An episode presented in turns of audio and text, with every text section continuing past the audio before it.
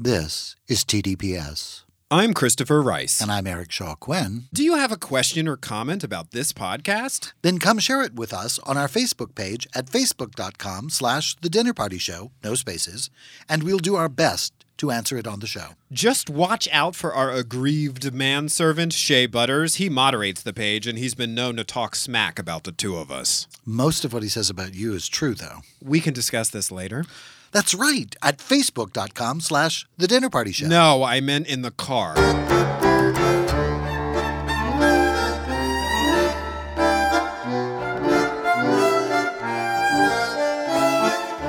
Hi, I'm Christopher Rice. And I'm Eric Shaw Quinn. And you're listening to TDPS Presents Christopher. And Eric. And we are bringing back Christopher and Eric's True Crime TV Club. It's been away two whole episodes. It's been a week. It's oh been my God. forever. Has it been a week or two episodes? I can't remember. One week. One week. Okay. Yeah. Okay. So it hasn't been that long. Um, and you can always listen to these in any order you want. So you can go back and listen to as many true crime TV clubs as you want to.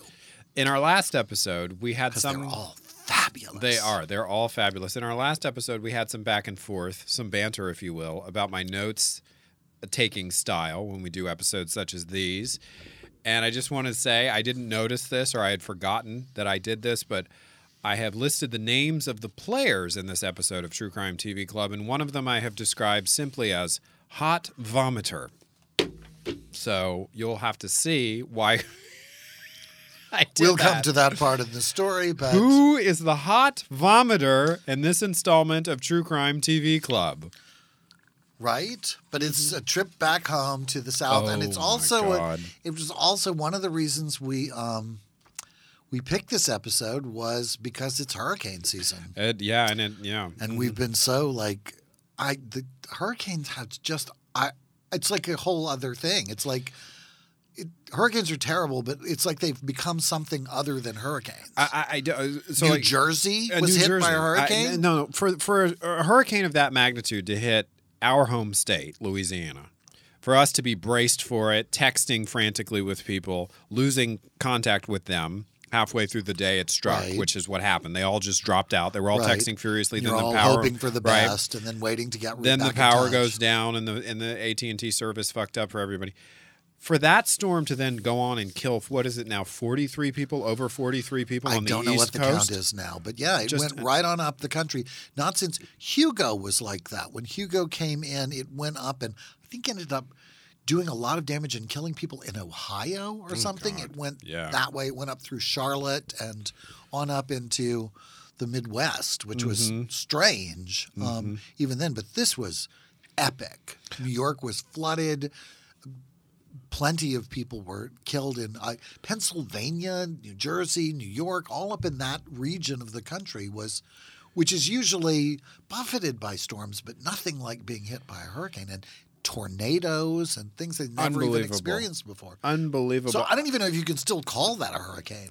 Well, I think so. I mean, I think it's a hurricane that stayed organized as, a, as an organized storm with it with somewhat of an eye. The thing here, you've heard me say this a million times. This was the day of as I was watching nonstop news coverage that made me go, "Oh fuck." The eye of the hurricane became more organized over land, over the south of Louisiana. Now that's because most of it isn't really land anymore. Not There's been such coastal erosion that it crossed what is technically the bottom border, the southern border of the state, and entered um, swamplands that just supercharged it. Right. And that was gave it the strength to, like they kept saying all day, "Oh, it's going to miss New Orleans." It didn't miss New Orleans. Laplace is really a suburb of New Orleans. It may not be technically, but It's it's, just like the past the airport, airport. right. Yeah, the, just past the airport. So it really, I mean, as we, and you were saying this to me, and I think it's true. Everyone I'm talking to says, "I will never stay again." Yeah. I will never stay again.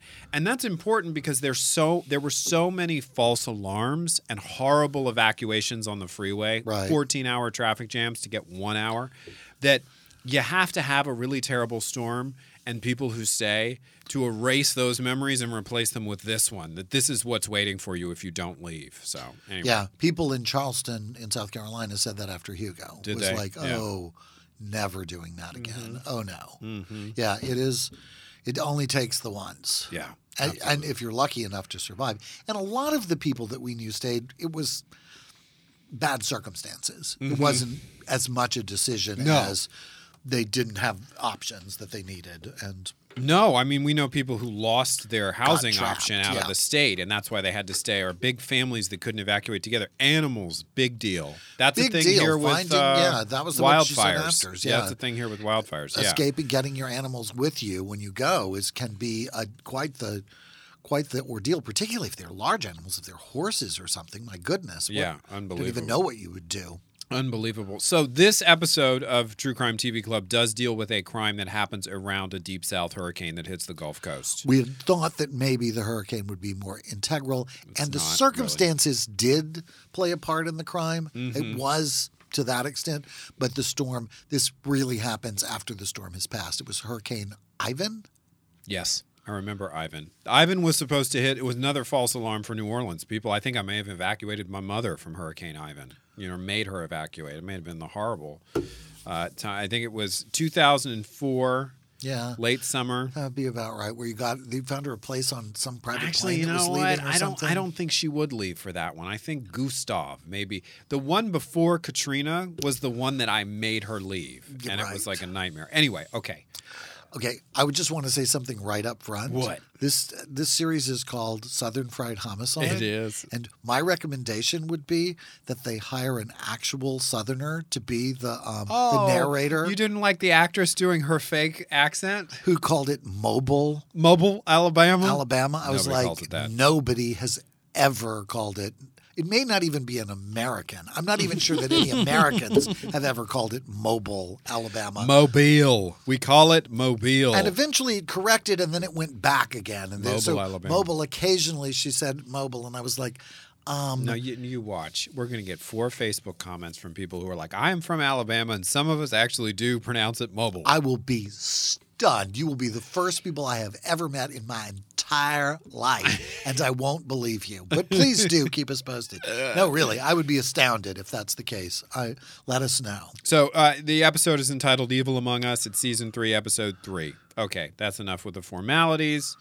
Um, as I said, uh, it's it's Mobile, Alabama. It's late summer 2004. God damn it! Not mobile, No, mobile. But we're mostly going to be talking about something that happened in a town called Chunchula. But I can't trust her pronunciation on that either. I've never heard of this place. I've been to Alabama many Never. times.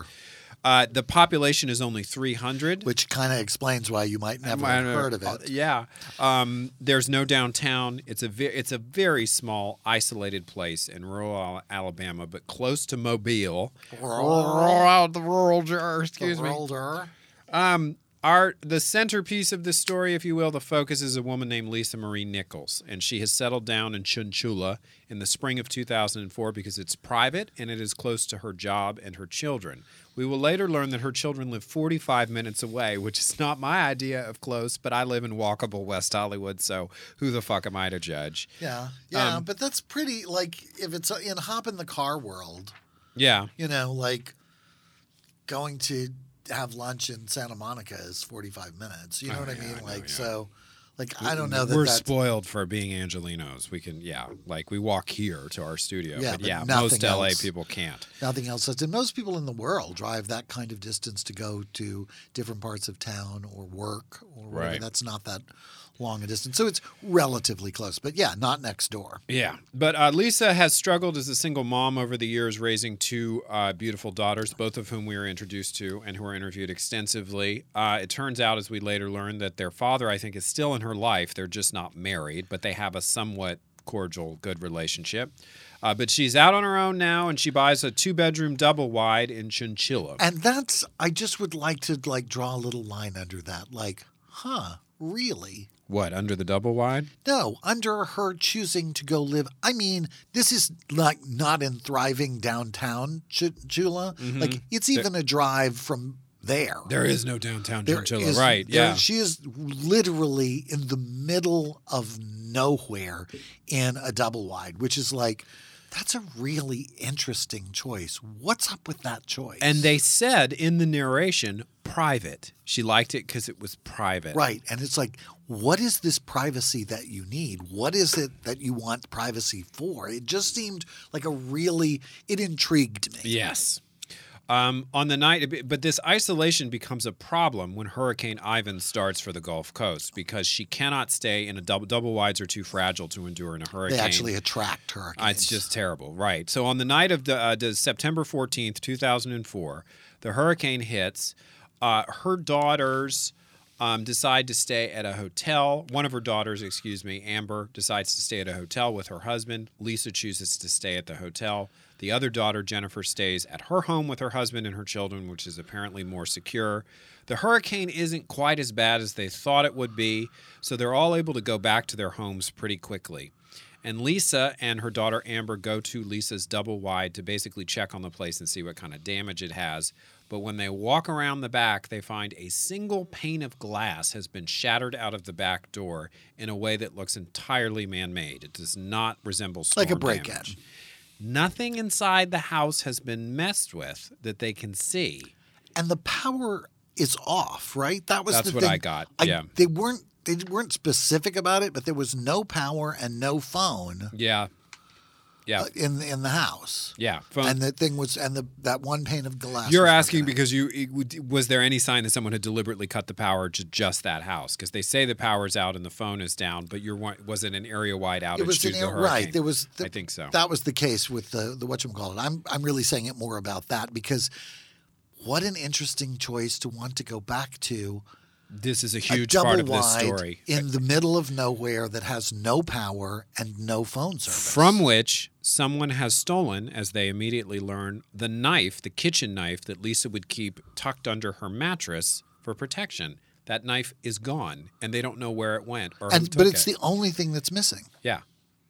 And still, And so the explanation offered is maybe a transient used it to ride out the storm. But even that's terrifying because the transient could still be around. and come back. Yeah. So, um, the the according to the interviews with her daughters, Amber really tried to convince her not to go back to that house. Stay another night with I me. I can't understand why anybody would want to go back to that house. Like, what I- does I- it have to offer you?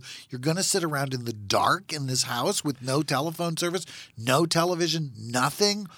Are your children that horrible? Is Mobile that bad? Like, what's the problem? Two things. She was apparently expected back at work because she goes to work the next day after her return to the house. My personal theory is she really did not like either one of her daughter's husbands. and did not want to fucking be in an apartment or a house with either one of I them. I guess that may be the case. I just thought that was the weirdest choice that Yeah. I like. What's going on, girl? And this did have the feel. I know I say this all the time, and it's true probably of all of them. Of like there were there were things missing. There was truncation that happened, condensation. This is the part of the story that's missing. What's Yeah. she doing there in the first place, and why would she go back under these circumstances? Absolutely. Okay. So the next morning, after returning to her house, Lisa reports for her red eye shift at the local grocery store. Uh, and then she stops communicating with everyone. They can't get in touch with her. Amber's husband, Todd, that's the daughter who was visiting the house with her, goes out to Lisa's house to try to fix her broken window. Um, oh, no, I'm sorry. I jumped ahead. Once again, Amber, Lisa is returning from work. They beg her. They say, please don't stay here. This is clearly a creepy situation. We don't know what happened with the house. and we can't get in touch with you, Yeah, and she won't go because she's hard headed. That's how they describe her in their interviews. which is not a good explanation. So it's the following day, September 17th. Jennifer, the other daughter, who I believe is older than Amber, calls Lisa's cell phone. And she's not surprised at first that there's no answer because reception is still fucked up for cell phones because of the hurricane. In fact, I think it's always undependable in that particular location because Yeah. she's in the middle of nowhere. Right. She keeps hitting redial, keeps not getting through. So finally, by 9 p.m. that night, they're officially worried. Uh, a friend of Lisa's contacts the daughters to say, I was supposed to talk to Lisa at, the, at a regular time. She was always very regular with our calls. She's not calling, she's not answering. I don't know where she is. It's very out of character. So the daughters get in the car. They drive 40 minutes to go check on their mom. They describe it as, or maybe this was the Southern Fried narration, dark as sin and spooky as all get out. They arrive at the property. The back door is cracked, so it's not just unlocked. The back door is actually standing. Actually, standing open. open, yeah. Immediately, they're hit by a terrible odor. It's described as being acrid smoke odor. The washer and dryer are black, and in her bedroom, the bed is perfectly made, but the sound of running water draws them to the bathroom. The bed is perfectly made but covered with ashes. They don't say that, but they show you the picture, and it's like, that's really weird.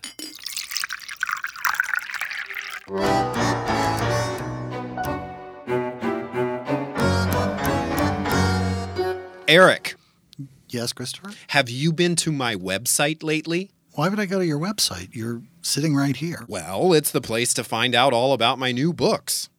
Why would I go to your website for that? Again, you're sitting right here. All right. Well, for people who aren't right here, ChristopherRiceBooks.com is a great place to get information about my new releases. which you'll give me copies of because I'm sitting right here. Yeah, maybe. But for those who aren't currently sitting in our studio on the Sunset Strip, check out my website, sign up for my mailing list, and check out all the posts on my blog where I talk smack about Eric Shaw Quinn. What smack? Shut up and read this new book I wrote. Fuck that and fuck ChristopherRiceBooks.com. This ad did not go as planned. This was an ad?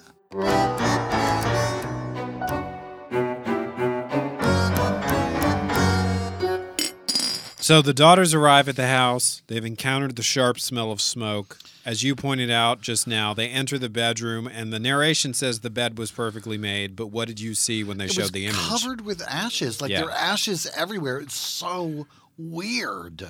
But the sound of running water draws them to Lisa's bathroom. And Todd, Amber's husband, goes ahead of them. He's got a flashlight because there's still no fucking power, but Lisa insisted on staying there. Right? and he freaks out. He doesn't even tell the daughters what they've seen. He just says, "Go get help. Go get help right now." They run from the house. I think Amber says she ran so fast she tripped and hit her face on the dirt outside. They run over to the neighbor's house. Apparently, she's got a neighbor who lives very close by.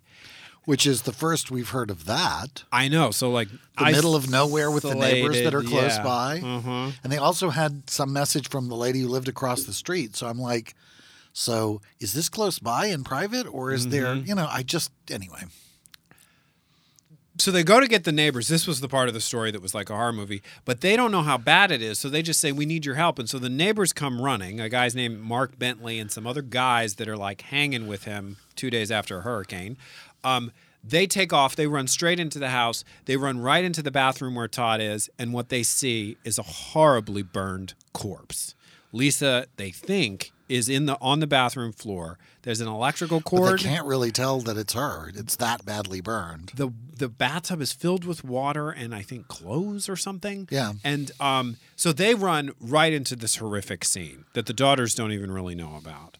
Um, they find an electrical cord around her left wrist, and there's gasoline smell everywhere. Now we sort of the special starts to get into begins to interview the two police detectives who are called out to the scene, Detective Paul Birch and Mitch McRae from the Mobile County Sheriff's Department, and they start describing more details of what was found in the bathroom. They said the gasoline smell became evident when they tried to move her body, which Yeah, is like when they turned her over, detail. yeah. Um, she's given a rush autopsy. There are three bullet holes in her head. So Jesus. also, additional clues point to sexual assault, and she was nude when she was burned. So, uh, the detectives return to the house, which is now a crime scene, obviously. To their eye, the house is mostly spotless except for a single empty beer can, which is sitting in the middle of the floor. It looked like the living room floor. And an inch of ashes covering everything. I did. There was clearly a fire in this house. The washer and the dryer being blackened was like, why is Why that is that detail thing? I don't thrown know. out? Anyway, um, I think there were before they saw the evidence of sexual assault in the bullet holes. They thought that she had been trying to wash clothes in the bathtub, and she had been using some kind of kerosene lantern or something that caught fire. That doesn't explain how the the washer and dryer in a different room were blackened when I they just, first entered the house. Yes. Okay. Um, Very weird. Uh, they detectives tell the fa- the family members that crimes like this are usually somebody the victim knew. So they begin doing, and this is when the special, in my opinion, lingered way too long on all of the red herrings, all the false suspects, the obvious ones. They find her 45 year old ex husband, who I believe is the father of Amber and um, Jennifer, but I don't know if they ever say for sure. I thought it was just the father of one of them. Okay, the father, of one of them. 45 year old Larry Brannon. Uh, he's divorced. They've been divorced for 10 years, but they remain close. He would go over and fix things around the trailer. He's apparently just devastated to hear about the murderer. murder. Excuse me. In fact, he was so devastated that it kind of convinced the police that it wasn't him because he was so emotionally Yeah. upset that he had lost her because he apparently still cared about her even though they weren't still together. You're not driving over to somebody's house to fix things around the house if you don't care about. Yeah. it, you know. And you know, maybe there was still a little something something going on. I don't know. Yeah. Uh, his alibi checks out. He was in Louisiana when the storm hit. Um, a neighbor of Lisa's, like as you mentioned earlier, Which I just have to say, maybe the last place on earth you want to go if there's a hurricane is Louisiana. I, I know. Like I, you went to Louisiana because there was a hurricane. Like, I think you went because there was a woman. although now, seeing. yeah, yeah. Um, this poor man. We don't even know this man. We don't know what he's. They don't reveal why. They just know he was in Louisiana. Right. And somebody else could say he was there.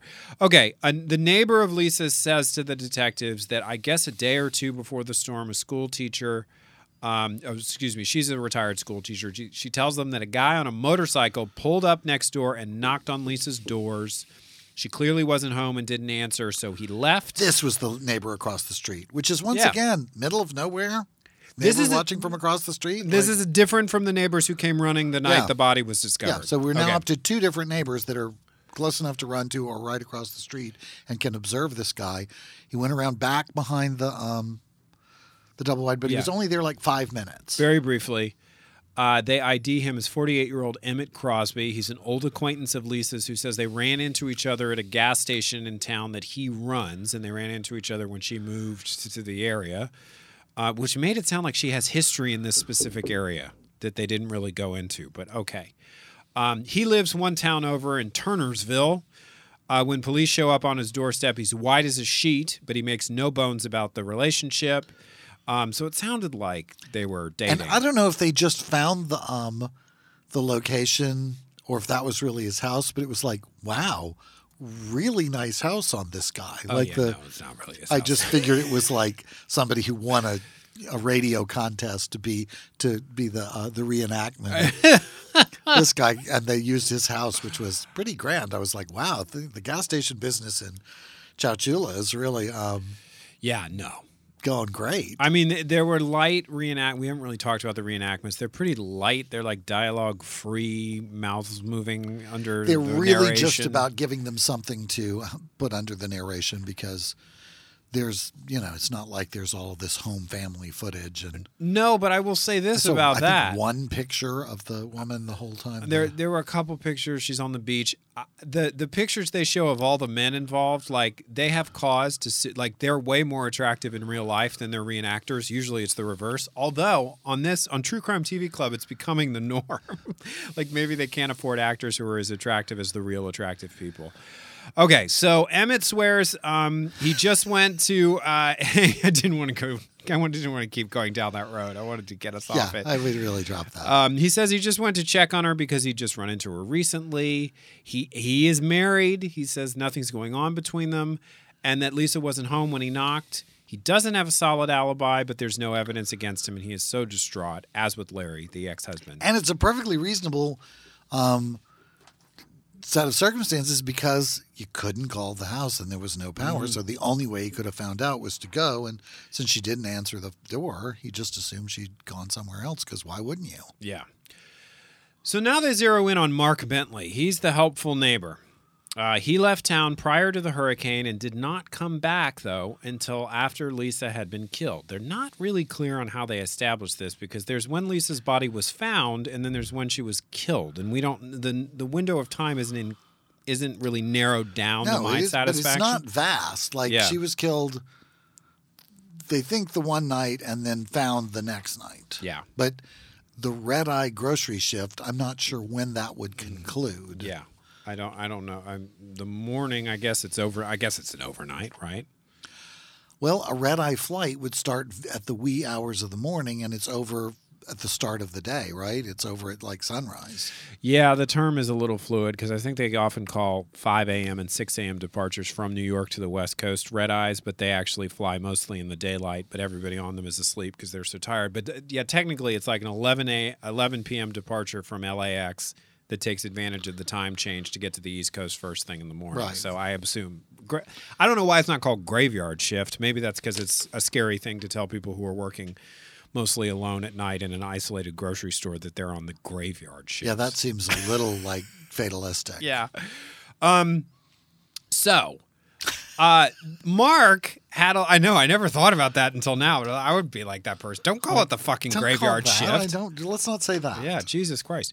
Um, Mark had a lot of The guys. moonlight shift. Right, exactly. The twi- no Twilight's wrong. Anyway, Mark had a lot of guys hanging out at his house, and A lot. And so one of them was named Scooter Coleman, which is such a Southern name. I feel like I knew several Scooters. Um, Yeah, if you because Scott was just so complicated, Right. Why wouldn't you call him Scooter? Scooter is more dynamic than Scott. Skeeter is my favorite Southern name. No, no, we have to stop immediately. Okay. Um, Sc- Scooter was part of the group that responded when the daughters came running asking for help. And he said he was devastated by discovering Lisa's corpse. Um, and he's the one who reveals that all they heard the daughters say was, My mother's burned, please come help. And they thought, Oh, well, she spilled something, and then horror movie right in front of you.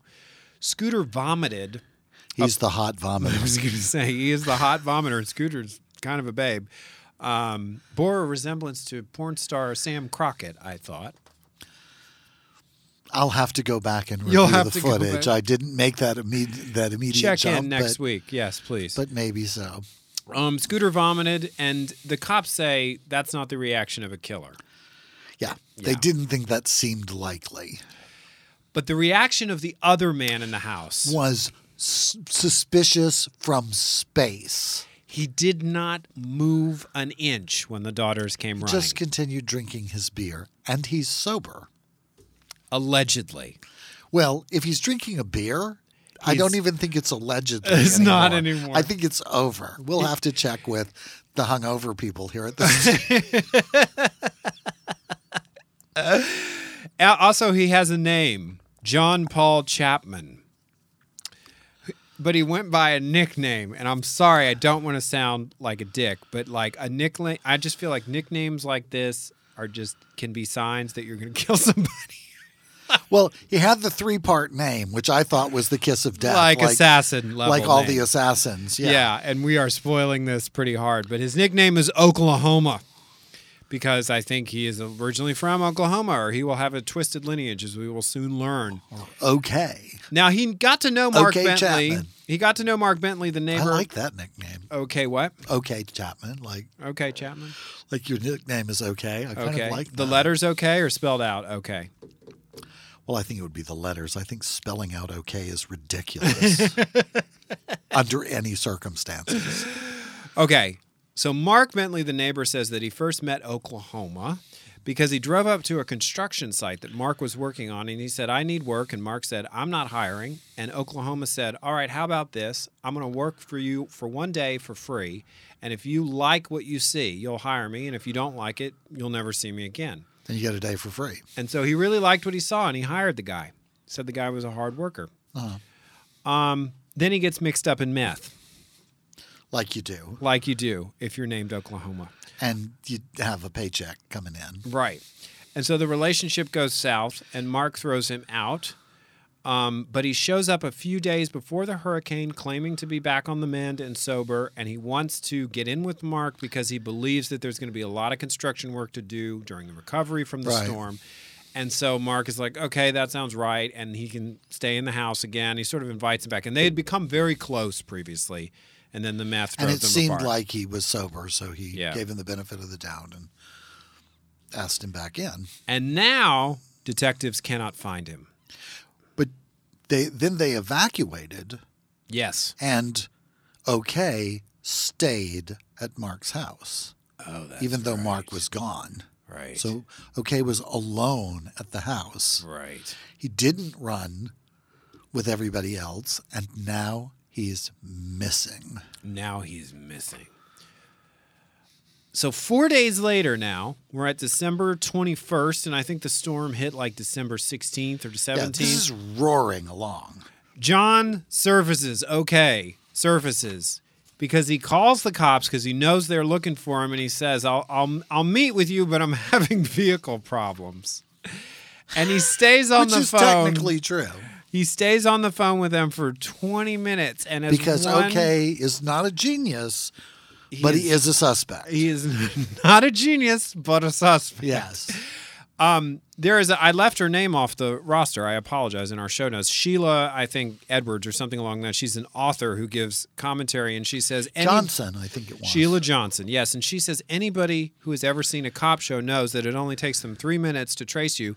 But this son of a bitch, she didn't say son of a bitch. No. That's me. Says Sheila never speaks that way. stayed on the phone with them for 20 minutes. So they trace the call and they find him in the passenger seat. And this is one of those what's being left out here moments in the True Crime TV Club Yes. canon.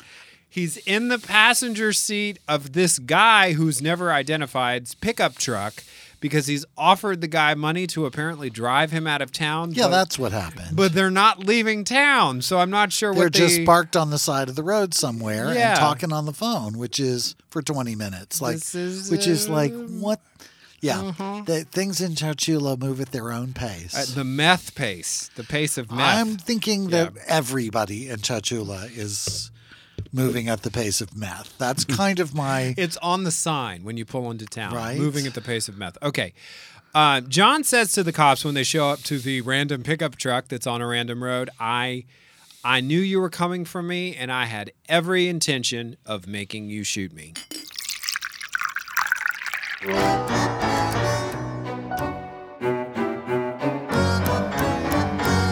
I'm Christopher Rice. and I'm Eric Shaw Quinn. And Eric and I aren't just podcasters. And bitches. That's right. We're also authors, and you can buy all of our books at www.thedinnerpartyshow.com or tdps.tv and wherever ebooks are sold. At thedinnerpartyshow.com or tdps.tv, you can check out my Right Murder mystery series. Or sample my Burning Girl thrillers. The best part is, the more you buy our books, the less likely we'll end up filling the spot with an annoying ad for a napkin that counts your calories. the TDPS network, alienating potential advertisers one promo at a time.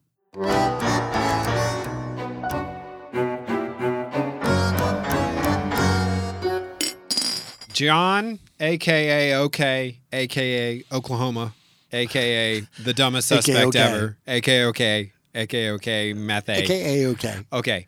Um, he's now in police custody, which um, Sure. he is uh, nuts. I mean, he's on meth. He's he's either on meth or he's experiencing psychosis because he tells them a rambling, nonsensical story that changes Just by the hour. The most ridiculous set of stories. so it starts with this. He says that he had sex with Lisa. It was consensual, and she died of a heart attack during it. Because that's a thing. and this was the part where I literally, I, I'm not laughing at the murder of Lisa Nichols. I'm laughing at the insanity of this madman who says to the cops that he shot her corpse three times in the head. This is my favorite To part. go, take it, yeah, go with it, because I actually because he knew they wouldn't believe him, and so he was trying to throw suspicion on Yeah. somebody else with a gun with a gun. that he'd stolen from Mark. I, I laughed so hard at the insanity and stupidity of that story that I had to stop watching. I actually doubled over at my desk. Just it was so horrible too because it was they were showing. Plus, you're transcribing everything, Yeah, and so I'm you had to pause it. I had to pause because who would bel who would expect anybody to believe something so insane? Um, uh, Mark Bentley's 22 is missing, which they know already. So when John says he shot her with Mark's gun, that part of the story actually does add up, but it still doesn't explain the other shit that he's saying.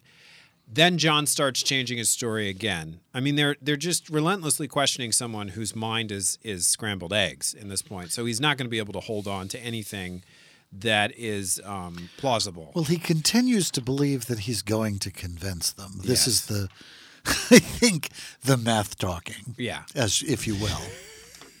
I just like well, what about this version? Yeah, this will like- change your mind. This will convince you. This is such a window. These interrogation videos are such a window into how um, incompetent and insane most of the people the cops deal, the homicide detectives deal with, are. You know, I mean, we talk about this sometimes, but it's like the the diabolical criminal mastermind is a conceit of fiction. Right. It's great for the movies, but it very rarely happens in real life. Like Yeah. one of the things that's like we're like four days from the murder. Mm-hmm. Like this is a lightning fast investigation in the middle of a hurricane with very little power or telephone and and the massive resources of the circuit detectives from Mobile, Mm-hmm. from Mobile, um, coming to town to investigate somewhere they've never been before. Four days, Right. and we're already interviewing this guy who's admitting to, you know, having something to do with her death, or at least being present for it Absolutely. before he decided to cover up his uh, the, her death by shooting her in the head three times. So we're, we're now on version three of, of Oklahoma's story. He says Lisa and him were drinking. They talked about using drugs together. Lisa liked meth. It's the first time we're hearing this. They got high. Things took a turn. He says she overdosed. So again, he decided to shoot her to make it look like a murder so that it wouldn't look like an overdose. And I'm sorry, it's there's like, a, a meth overdose. What does that look like? I did. Your heart explodes. I assume. I assume it's a cardiac arrest event if it happens. I haven't heard. of it. I it. would think it, which Yeah. I would think would be really would not be masked much by um, shooting in the head. Although if you set fire to the person, then maybe that would uh, cover Yeah. up your tracks. I So I assume the detective said something on the order of the same thing because we then had version three of Oklahoma's story. he saw Lisa guy. outside. He walked over to the house. He hits on her. Uh, they have a beer together. She's losing interest, and he pulls a gun. Uh, because his you sweet do talk if the date starts going bad. If you're You're not buying your your smooth talk. if you're a piece of shit like Oklahoma, Apparently, She fought and he shot her. Yes, it turns out, and here's where it's like everything this man has said has been bullshit up until now. He confesses that he did break into her double wide the night of the storm and he stole that knife. He So- was planning to do this. He was taking away her self defense measure by stealing that knife from the mattress. which he apparently knew was under the mattress. Mm-hmm.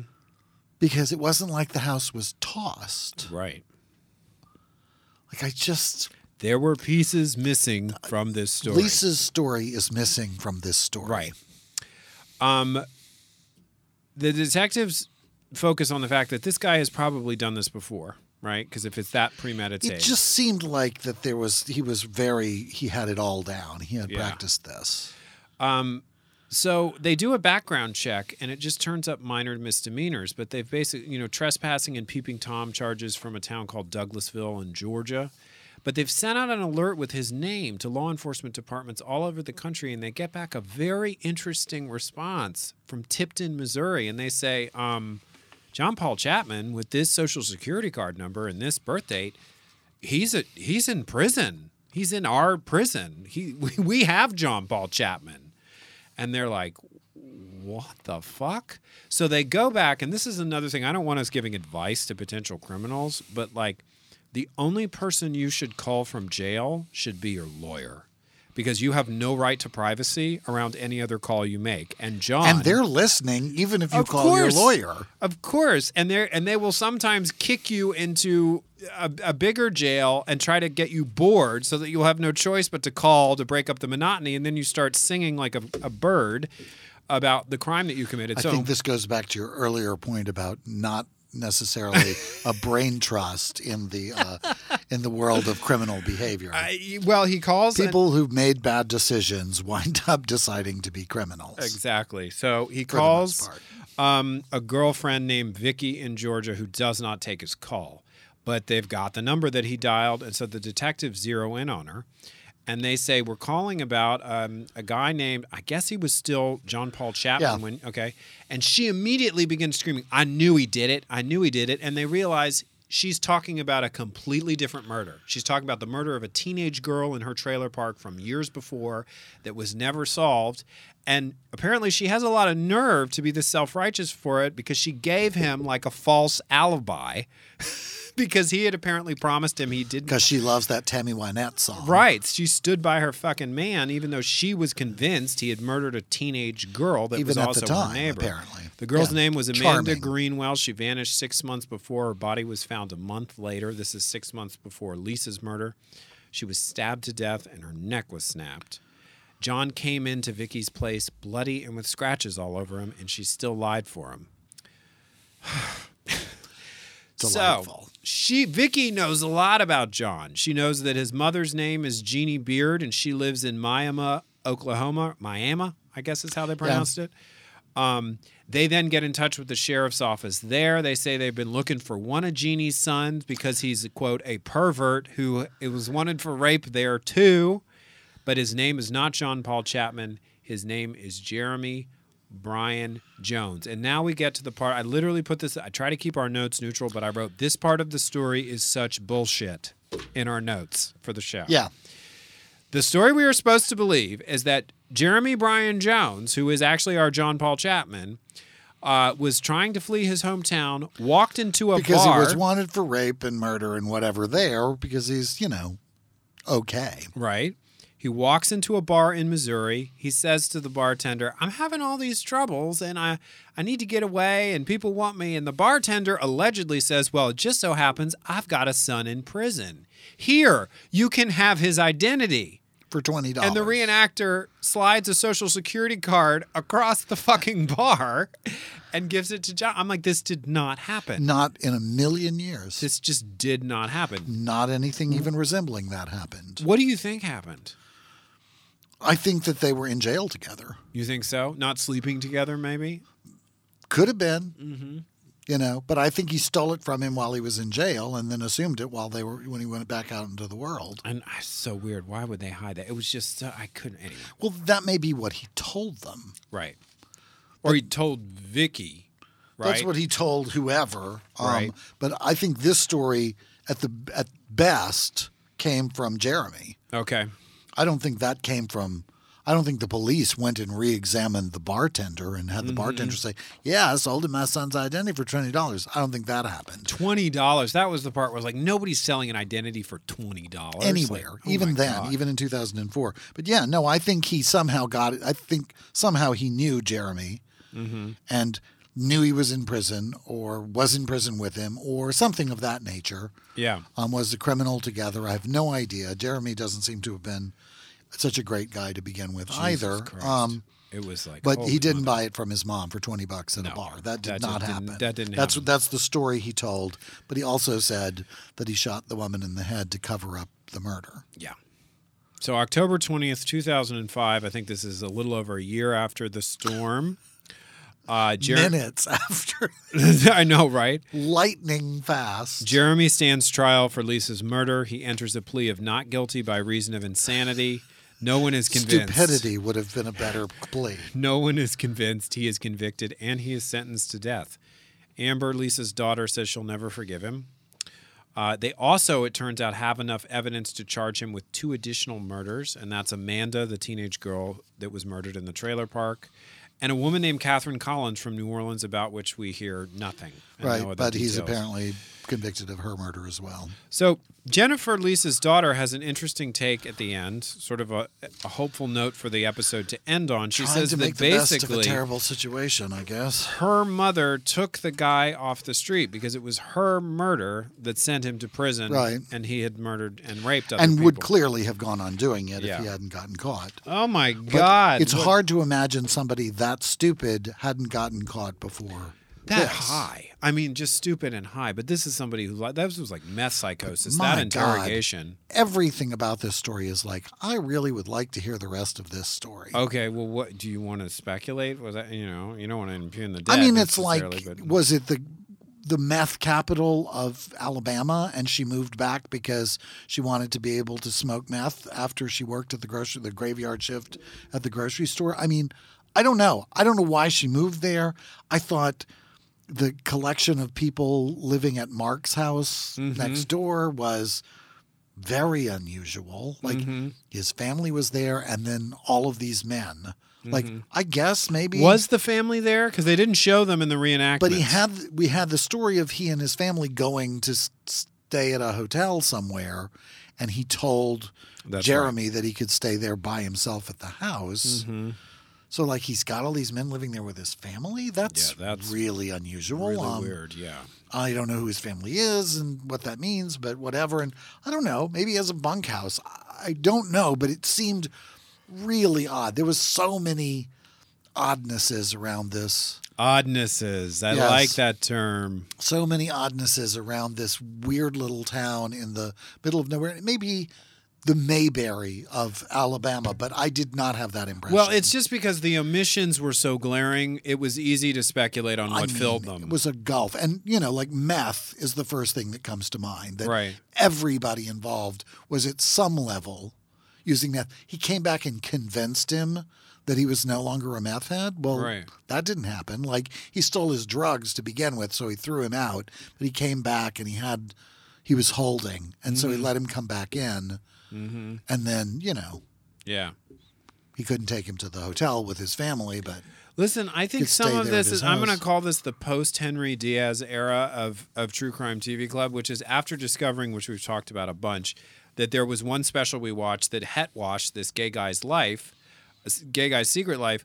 I've lost my faith. I thought, oh, oh, they probably cut little details here and there. They embellished a little bit, but I've lost my faith in these reenactment infused shows to even tell the truth anymore. I'm willing to believe that you're right. That, that there's a total alternate Well, storyline I have to here. say, I have always been kind of more suspicious of the story because you get to a place in these stories and it's like that didn't happen. yeah. Like, I think that there is a best faith effort in most cases to present you with something that, while it isn't the entire story, gives you the spirit of the story. Mm-hmm. And then there's stuff like the like. I don't feel like we were misled. This guy raped and murdered this woman. Right. Like I don't know what she was doing there, but that isn't a reason to be raped and murdered. Oh yeah. So- Or- and using meth is not a reason to no, be raped and murdered. absolutely Yeah. not. So none Right. of that really matters. If you didn't include that in the story, it's like okay. Mm-hmm. You know, you've had friends tell you a story where you go, "All right, you're my, my friend, so Mm-hmm. I'm going to go with this story," but there's parts missing, and I don't Yeah. fully believe this exact story. But Mm-hmm. and I think that's usually the case. the the The Henry Diaz story was exceptional Yeah. that was really astonishing where they had so altered because that changes the nature of the crime. It changes the nature of the crime. It, it, it's it feels hypocritical because you're already invading the life of a dead person to make this special to begin with. So suddenly you decide that homosexuality is so gross that it has to be excised from the story when you've already plundered the, his marriage and all this sort of stuff. Why is it better that he was cheating with a woman than cheating with men? And that's what the reenactments in the Het Wash version showed. He was at a strip club or whatever. But that no, was it was even worse than that. He was at a strip bad, club. yeah. It's those sorts of bigoted decisions that crop up where you think you're just sort of sanitizing stuff and cleaning it up, and it's like really you're showing a bias and a prejudice. And I really want to go back because we've done two shows from that. Perfect murder, I think, that or a yeah, perfect Murder. I want to go back and find another version of that particular, the other one that we did, and see if it is as There is a if it Dateline- diverges as much from the. There is a Dateline episode about the the crime that the other perfect murder crime that we covered, which was the murder of an older man who was dating a younger woman who I think was trying to get sober here in L.A. I think there is a Dateline we could check a- He was a against it. like he was either a producer or he was working for a, a Fox or something like that. Yes, he Yeah. was a producer here in LA. Okay, so we may do that, but yeah, faith is shaken. This is the shaken faith period well of true crime TV. I think Club. it's um eyes are widened. Mm, Like mm-hmm. I've always had sort of a bullshit detector when I listen to these stories because sometimes it's like okay that I fully yeah hmm that's what happened and then sometimes you listen you go yeah no that isn't Yeah. what happened the person's still dead and I believe you got the right person but this is not the story you're telling us story. you made up a different version of this story. okay. Well, speaking of versions of stories, in our next episode, we yes, are doing perfect lead in. we are doing a true crime movie time. Now, we're not going to pair this with a true crime TV club afterwards, but it's sort of going to move into the next episode in a logical way. if you have way. ever watched the the HBO um, docu series Jinxed, yes, that's the pairing for the movie that we're coming up with. I think it's the Jinx, isn't it? The Jinx. I think you're right. Yeah. Anyway, Jinxed is that movie with Bette Midler and um, and Sylvester Stallone, which is not has nothing to do with We're Robert not Durst. doing We're that. not This- doing that. But this uh, is a movie called All Good Things. It stars Ryan Gosling and Kirsten Dunst of Interview with the Vampire fame. And uh, it is inspired by the real life story of Robert Durst. It is playing a very weird role in the Robert Durst murder trial, which is happening right now here in Los Angeles as we record this. Um, and we're going to talk about how it touches on that trial as well. Um, I'm going to say, without getting ahead of myself, it's a really good movie. Yeah, Yeah. it's actually a fictionalized version of the story, and it's good actors. It's Frank Langella and Yeah. Um, and Kirsten Dunst and Ryan Gosling. and- Kristen Wiig and uh, Lily Robb, uh, Rabe, I don't know how to pronounce her last name, from American Horror Story and Right. a lot of Ryan Murphy shows. Great cast, great director, great score, too. I'm a score nut. it's the same director as from The Jinx. yes. He made this first, and then made The Jinx later. And you'll find out why and how he was able to do that on the next episode. Yeah. All right. Well, until it's a then. fascinating one, and you know, worth the watch if you got time to watch it. If not, it's going to be all spoilers all the time as usual. Here we'll be Absolutely. telling you a movie, Absolutely. Until then, and forever after, I'm Christopher Rice. and I'm Eric Shaw Quinn, And you're listening to TDPS Presents Christopher. and Eric. Thanks.